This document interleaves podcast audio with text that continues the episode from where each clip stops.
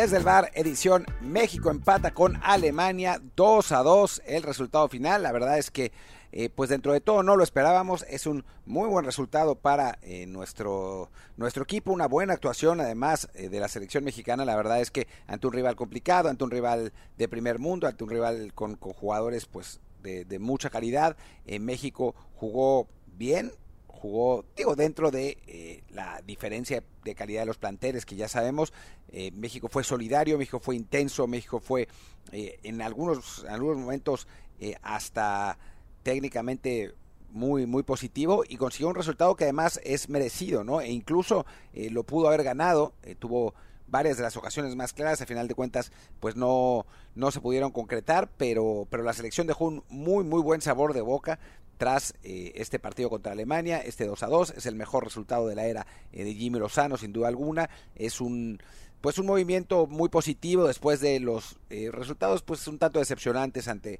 Australia y Uzbekistán se gana contra Ghana, se le empata a Alemania, se llega con eh, pues buenas sensaciones a la Nations League, a los cuartos de final de la Nations League eh, contra Honduras, que son importantes porque eso dará el pase a la Copa América. Y, y, bueno, yo soy Martín del Palacio, hoy no está Luis Herrera, estoy yo solo, por ello no tengo los eh, famosos reviews que que tanto le gusta leer a Luis, no los tengo, ya que, que él regrese, pues ya, ya los podremos leer, pero los invito a que eh, pues nos digan qué piensan de este podcast en la plataforma que lo escuchen, en Google Podcast, Apple Podcast, Spotify, que nos pongan un comentario, un review de cinco estrellas, eh, hoy, que, hoy que estoy solo, pues con el análisis del partido, con más razón, eh, eh, pongan, pongan ese comentario y digan, ah, Martín sí sabe de fútbol, no como ese maldito Luis Herrera. No, hablando en serio, pues pongan, pongan lo que quieran. Eh, y antes de ir con el partido de México, les voy a contar mi terrible historia de ayer, porque eh, durante el juego, el primer tiempo no tuve problema, lo vi completo, pero en el segundo tiempo tenía que narrar el partido entre El Salvador, el Salvador y Martinica, yo solo, con esos jugadores pues que de los que conocía creo que a uno de los 22 eh, además tuvimos un montón de problemas técnicos. El, la narración del partido empezó al minuto 27-28, así que eh, tenía una pantalla con el partido de la selección, pero pues realmente le estaba medio prestando atención, medio no, eh, fue una, una, verdadera pesadilla y ya que empecé a narrar, pues se puso todavía más complicado eh, ver el, juego, por suerte, pues al final de cuentas pude ver prácticamente todo, o sea, todo el primer tiempo más 20 minutos del segundo y ya hoy el, vi el, el partido completo otra vez, que además me sirvió para tener un poco más de perspectiva, pero además eh, no solamente fue eso, sino que digo, la, la, pesadilla total fue que el partido fue horroroso,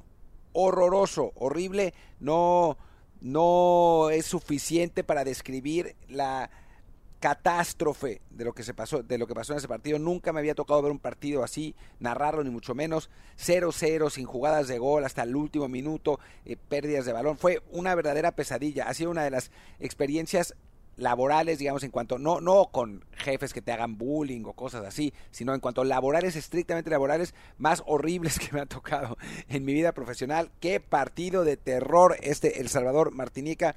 No bueno un, un verdadero horror, no se lo recomiendo a nadie. Hubo gente que me vio y que me estuvo platicando, gracias a los que estuvieron ahí. Eh, y bueno, la, lamento mucho que se hayan tenido que, que fletar esa pesadilla también eh, junto conmigo, pero gracias por acompañarme. Fue horrible, horrible, horrible, no se imaginan. Después de eso, ver el México-Alemania hoy eh, fue una, una verdadera, un bálsamo, una verdadera maravilla. Y, y bueno, les quería, les quería contar de qué, qué había pasado con, conmigo, con, con, mi narración, además para que se rían un poco. Nada peor que un El Salvador Martinica, donde ya prácticamente no se jugaba nada a las 4 de la mañana, hora española. No, bueno, no, un, un, un horror, un verdadero horror. Hablemos del el partido que sí vale la pena, que es el partido de la selección mexicana contra Alemania. Y la verdad es que, si se acuerdan en el, en el, episodio pasado, en el episodio de previa, habíamos hablado de una alineación. Luis quería hacer más cambios. Yo pensaba que iba a ser, a final de cuentas, muy pocos. Y prácticamente puso esa, esa alineación, el, Jimmy Lozano pues prácticamente no hizo cambios. Eh, Jimmy Lozano hizo algunos que eran de esperarse, ¿no? O sea, entró eh, Gallardo, que la verdad lo hizo otra vez bien, por, por Arteaga en la lateral izquierda. Eh, la lateral derecha dejó a Jorge, a Jorge, Sánchez, nosotros especulábamos que quizás podría entrar Kevin Álvarez. Al final juega Eric Sánchez en lugar de, de Luis Chávez, que, que bueno, era el que pensábamos que jugaba, y los de adelante fueron también los que creíamos, ¿no? Se quedó Lozano, em, se quedó, entró Antuna, que lo habíamos, lo habíamos pronosticado también, y, entró Santi Jiménez. Eh, creo que Jimmy apuesta bien, hace, hace bien lo que lo que buscaba, digamos, que era intensidad, intensidad, intensidad, ¿no? Puso, pues esencialmente a sus jugadores más intensos, por eso se decide por Chávez en lugar de, perdón, por Sánchez en lugar de Chávez, ¿no? Eh, nosotros nos temíamos que por el físico no pudiera eh, competir tan fácilmente, pero inteligente, inteligentemente Jimmy pone a los dos, eh, los dos contenciones, jugadores altos como Romo y como, como Edson, y a, a Sánchez para presionar. Esencialmente lo pone ahí en la posición de 10, en ese 4-2-3-1 que usa, que no es realmente un 10, Eric Sánchez, y lo sabemos, un jugador que, puede aportar a la ofensiva, pero no es un 10, pero sí, sin el balón, era la primera línea de defensa, ¿no? Eran los dos, eh, los dos de adelante eran la, digamos, el, el 11, que el 11 Santi pues el 9, eh, y Eric eran los dos que presionaban más adelante, mientras que los eh, extremos o los medios abiertos, digamos, si pensaron en un 4-2-3-1, eh, replegaban para formar una segunda línea de presión y para eso Eric Sánchez se pinta solo, ¿no? Y después hay que sumarle que obviamente pues colabora con ese gol de cabeza que para que un jugador de unos 60 te meta un gol de cabeza es, algo muy raro, pero Eric lo hizo muy bien ante un, un pasantuna, ya hablaremos de, de ese asunto. Eh, adelante, bueno, Santi Jiménez, eh, que, tuvo un partido del que ya hablaremos también.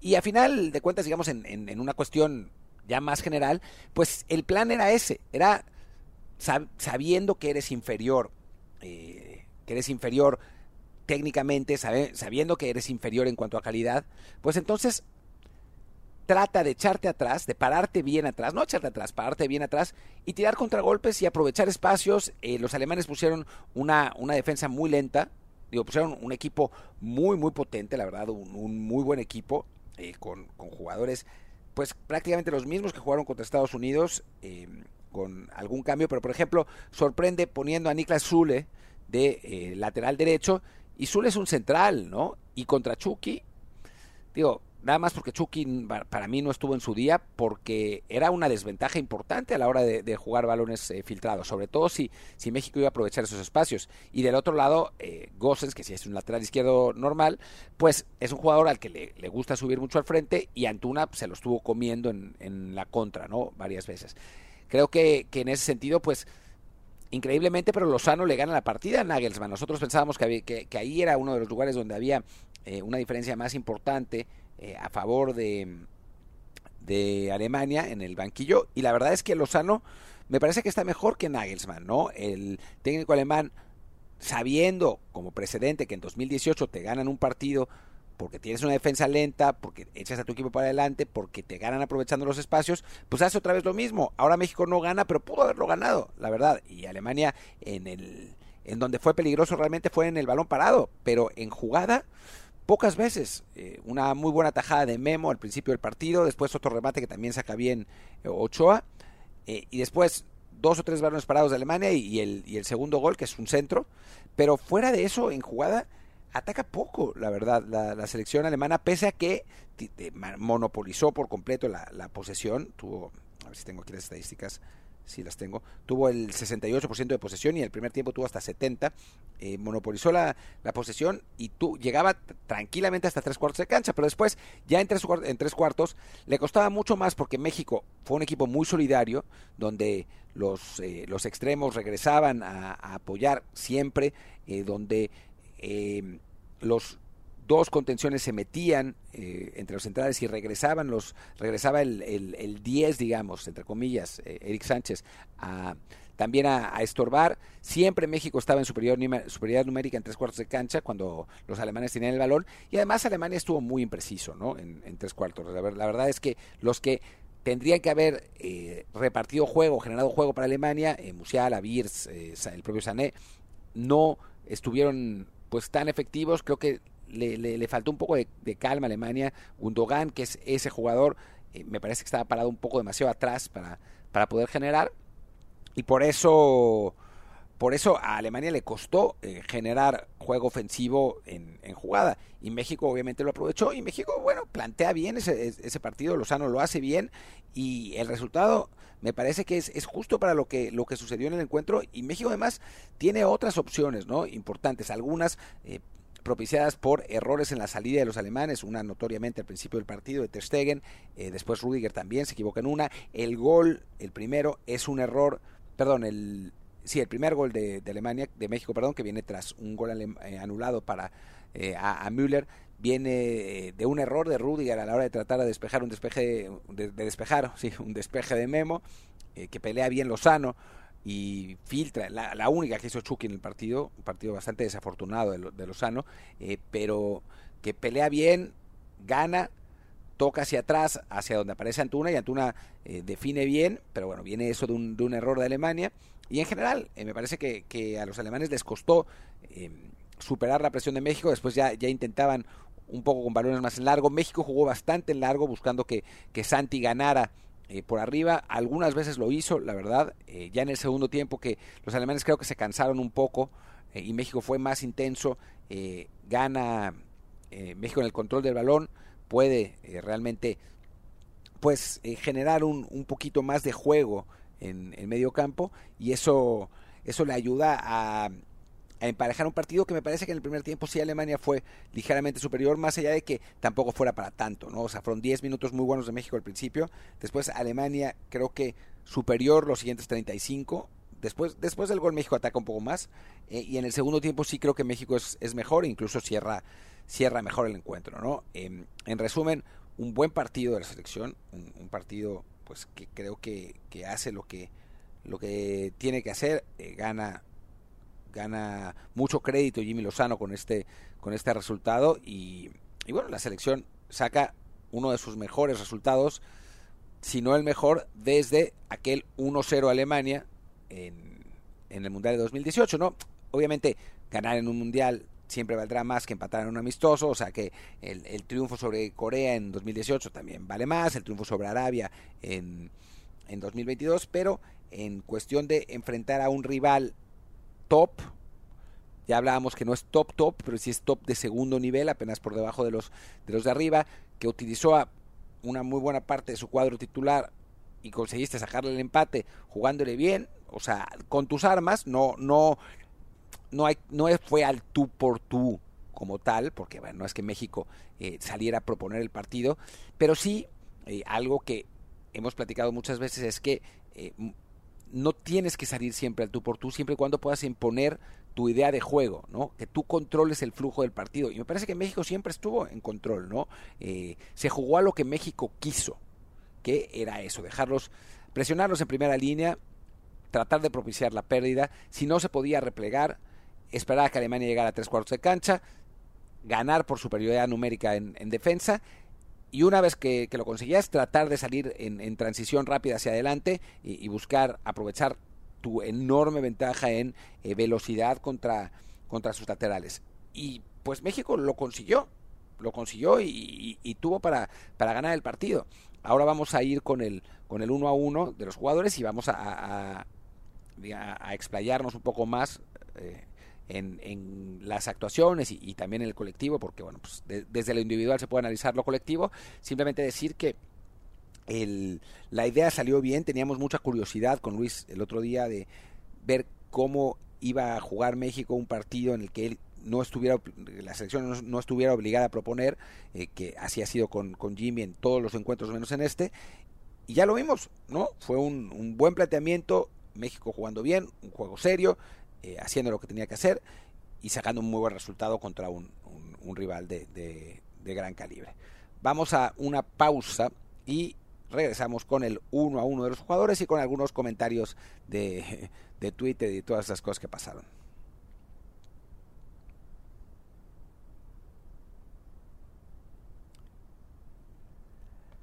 Y bueno, regresamos de la pausa y vamos jugador por jugador.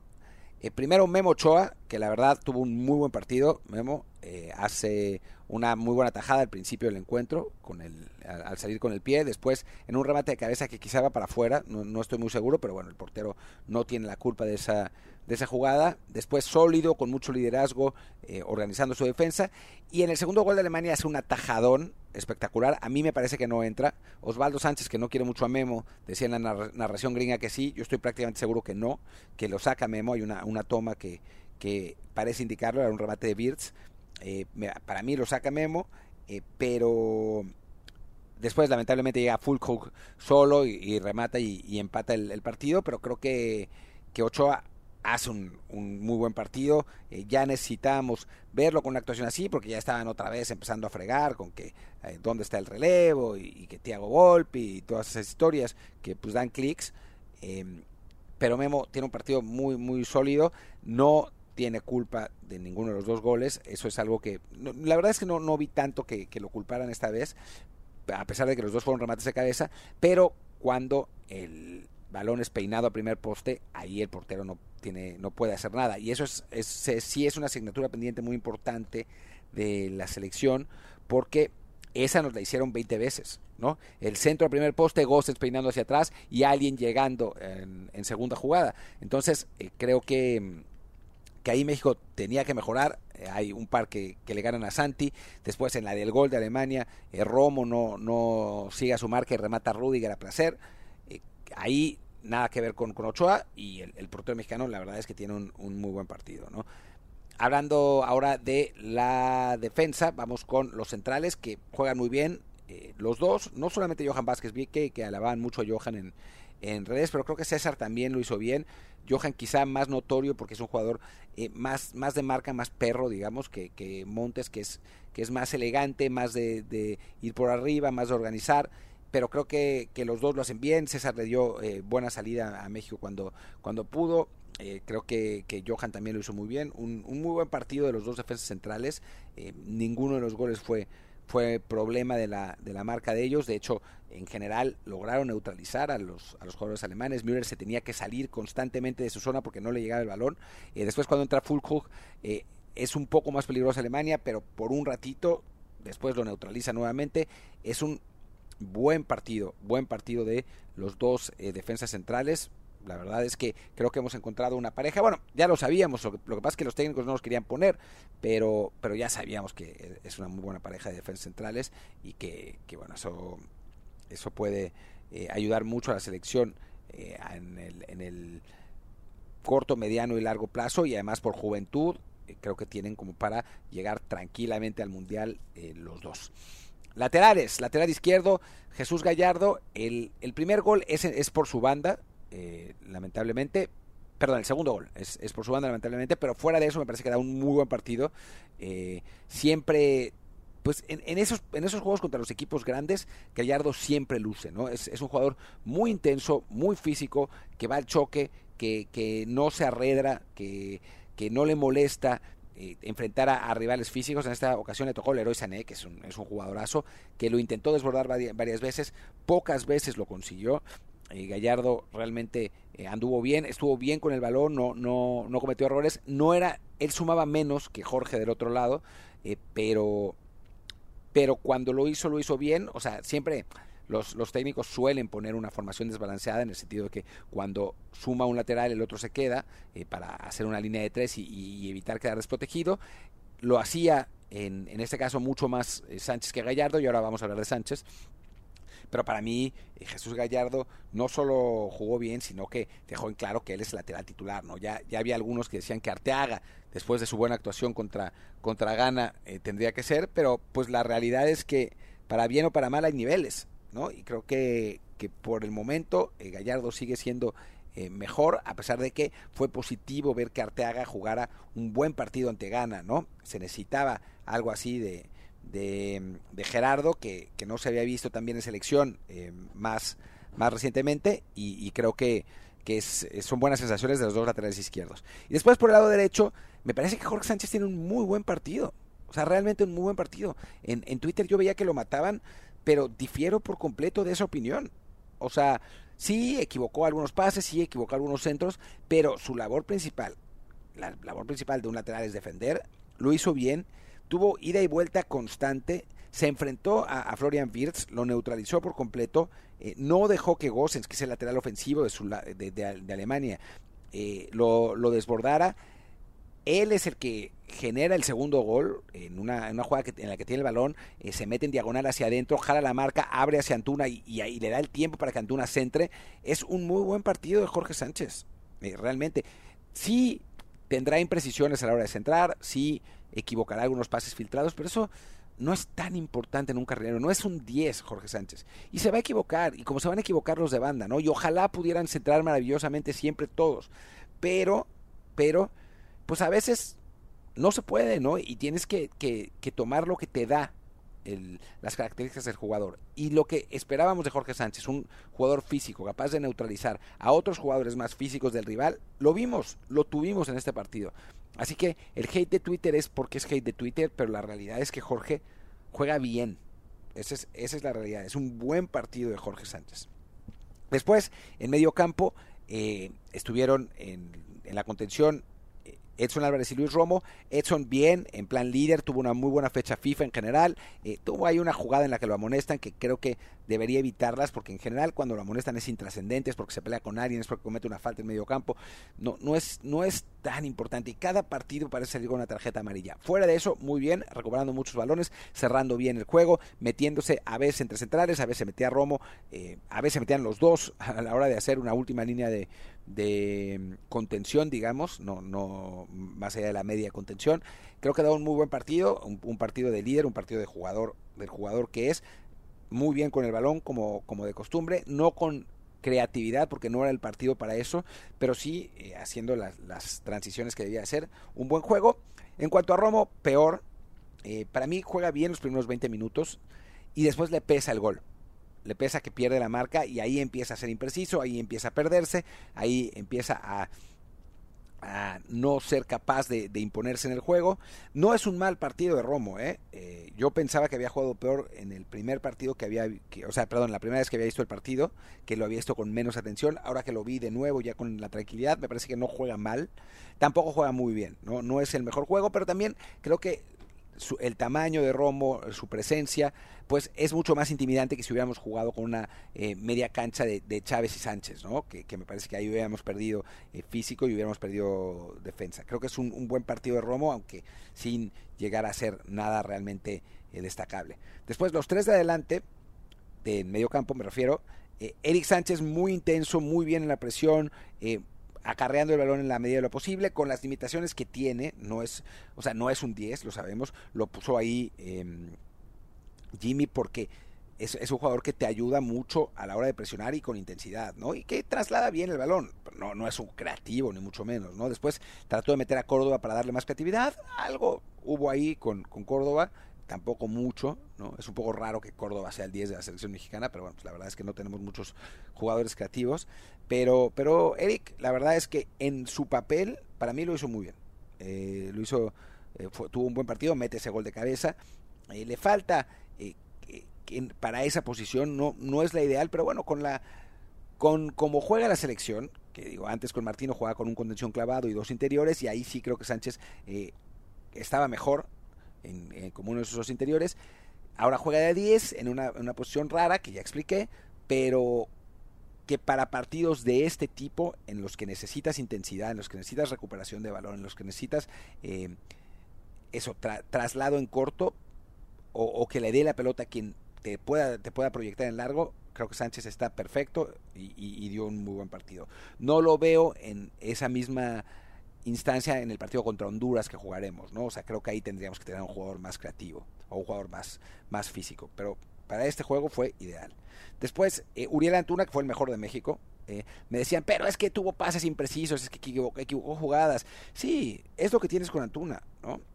Pero va a ir, va a ir, va a ir, va a buscar. Se llevó a Gossens 40 veces. Después a veces se equivocaba en el centro, recortaba además, pero es un Antuna, ¿no? Si no, estaría en este momento jugando en la Premier. Pero esa velocidad, o sea, lo, dijimos en la, en la previa, ¿no? Este era el partido para Uriel Antuna, para que volviera a ser garrincha. Y lo fue, ¿no? Eh, esa velocidad, ese, ese, pique en corto, a los alemanes les, les dolió muchísimo el pique en corto, ¿no? Los, los laterales, ni Gossens ni, ni Zule están acostumbrados a, esa velocidad en eso, en, eh, en pequeños espacios, ¿no? Y Antuna se comió a Gosens 30 veces en ese tipo de jugadas. Y bueno, a final de cuentas, mete un gol y genera el otro. ¿Qué más le puedes pedir a un jugador de México contra Alemania? En SofaScore lo nombraron por mucho el mejor jugador del partido. Tuvo 8.3, fue el único que tuvo más de 8. De hecho, eh, el siguiente es Rudiger con 7.7. Así que que bueno, es, un muy buen partido de, Uriel, el mejor partido que ha tenido en selección mexicana. No hagan caso a los que dicen que no, pero es que equivocó muchos pases. No pasa nada. Es parte de su función y es parte de su personalidad. Mientras tenga el balón, mientras vaya para adelante, mientras regate, algunas de peligro va a tener o va a provocar. Y eso es lo que necesitamos. No necesitamos que provoque 40 jugadas. Ojalá pudiera hacerlo, pero nadie puede hacerlo. Eh, y no es Mbappé, evidentemente, ¿no? Entonces, para los, el tipo de jugador que es, gran partido de Uriel Antuna. Y del otro lado, Chucky, digo, sí, hace la jugada del gol, la pelea bien y, y pone el pase, eso muy bien, indiscutible, pero después la verdad es que muy precipitado. Varias veces tenía jugadores mejores ubicados y no, no, no se la dio. Varias veces rebotó balones en la defensa. Como que trató de hacer demasiado. Se desespera y quiere hacerlo todo. Quiere ser la figura del equipo. Y a veces, o sea, me parece que el partido no te da para eso. El partido te da para jugar fácil. El partido te da para hacer lo que tienes que hacer. O sea, varias veces tenía para desbordar a Zule, que es un jugador con un centro de gravedad eh, muy alto lo puedes desbordar en pique en corto. Y Chucky no lo hizo tanto como debería hacerlo, ¿no? Sí, eso, genera el gol, ¿no? Y lo hace bien, pero fuera de eso, me parece que casi todas las, otras jugadas son negativas.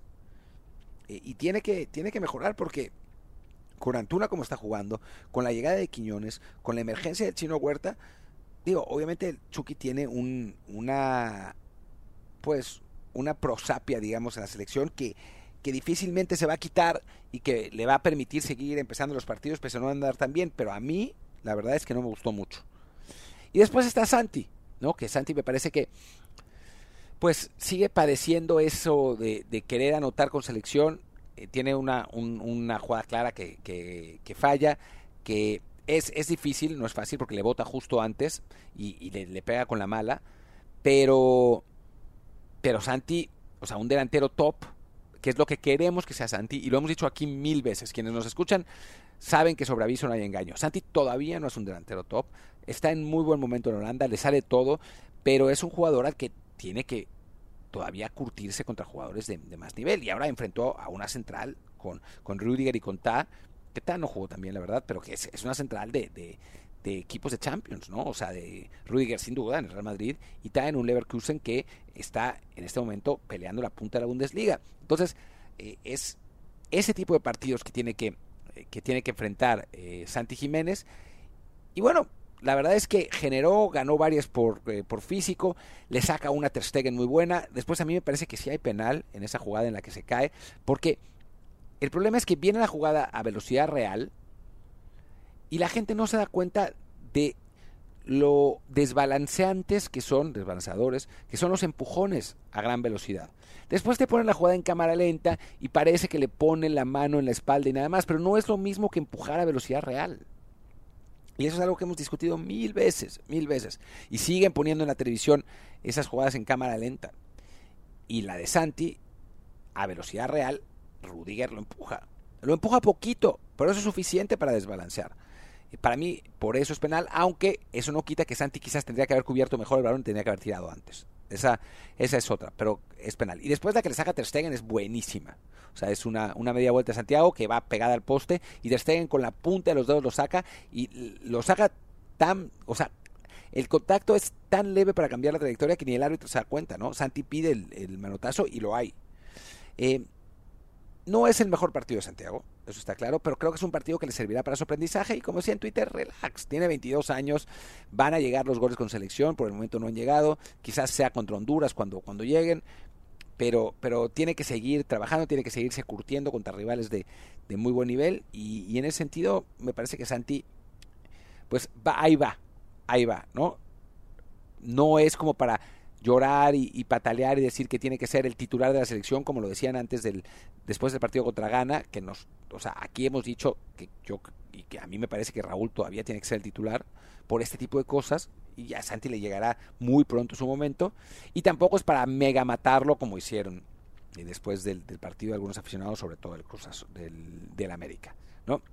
Después vienen los cambios, eh, entraron Luis Chávez y, Sebastián Córdoba. Me parece que Chávez mejor que Córdoba, tiene ahí un tiro libre, eh, tiene más participación con el balón, también la posición le, ayuda, entra como segundo contención, digamos, así que ahí tenía más contacto con el juego. Córdoba viene en la presión en primera línea, pero tampoco pudo marcar muchísimas diferencias eh, en cuanto a la creatividad, aunque desde que entran ellos dos, la verdad es que México es mejor y se mantiene siendo mejor la última media hora del partido, ¿no? Entran Chino y... Entra Henry Martín por Santi, no, no logró cansar a, los defensas alemanes. estuvo, tuvo lo que, hizo lo que pudo Henry, pero tampoco con 13 minutos no podías hacer demasiado. Y después entraron Chino y Orbe por, por Chucky y Antuna, más eh, presente Chino pidiéndolas todas, aunque tampoco sin nada del otro mundo. ¿no? Yo obviamente me quedé con las ganas de ver a, Julio González, en no, no es cierto, a Marcel Ruiz. Lástima que no, no pudo entrar, pero bueno, hay momentos para eso, no, no entraron y, no pasa nada, ¿no? Es eh, un buen partido de la selección. Eh, Jimmy Lozano, si hay que poner una calificación, yo creo que hay que poner un 8. Sólido planteamiento, bien en los cambios, bien la selección, buen partido de México eh, y un muy buen resultado. y después, ya, ya hablamos un poco de los comentarios tuiteros. solo mencionar el comentario de, de, de la colección privada, el archivero de Televisa, con sus tweets antiselección y con la camiseta de Alemania. que bueno, ni hablar. Kerry eh, digo, no, eh, eh, es de mamador, lo humilló durísimo con un, con un meme. Y después un comentario de Javier Alarcón, muy cliquero. O sea, aquí la verdad es que yo tengo una muy buena relación con Javier, pero sí está aprovechando demasiado, demasiado lo de los gringos para el click y diciendo que cuando todavía cuando el partido estaba 2 a 2, que que Estados Unidos le estaba ganando 4 a 0 y, y, para que veamos dónde estamos o para que nos ponga nuestra realidad. Y pues México le empató a Alemania 2 a 2 en un partido en el que Estados Unidos pierde 3-1 y es ampliamente superado, ¿no? Y, y Kerry se lo hizo saber y le, le hizo ratio, ¿no? Y después algunos comentarios de gente amargada diciendo pues, la, que, que, bueno, Alemania no está tan bien y que, en fin, o que México juega un partido bueno y 30 mediocres y entonces por eso la mediocridad, pero bueno. Lo que ya sabemos, en general, buenas sensaciones de la selección, buena, buen recibimiento, buena reacción, y creo que México bien va a llegar a ese partido con Honduras, primero en San Pedro Sula, después en el Estadio Azteca, a tratar de definir el pase a Copa América. Esta selección hondureña no es muy buena. México tendría que pasar sin mayores dificultades y ojalá que así sea. Y bueno, pues muchas gracias a todos.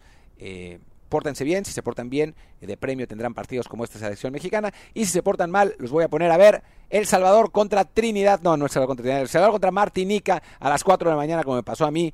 Maldita tortura, no se lo deseo, ni a mi peor enemigo aunque hay algunos de Twitter que sí se lo merecen. Muchísimas gracias, yo soy Martín del Palacio, mi Twitter es arroba martín DELP, el del podcast es desde el bar pod, el Telegram es desde el bar podcast. Yo creo que volvemos, volvemos el próximo viernes para hablar de la previa de la semana, supongo, o algo más que, que pase. Gracias, chao, chao, chao, chao, chao.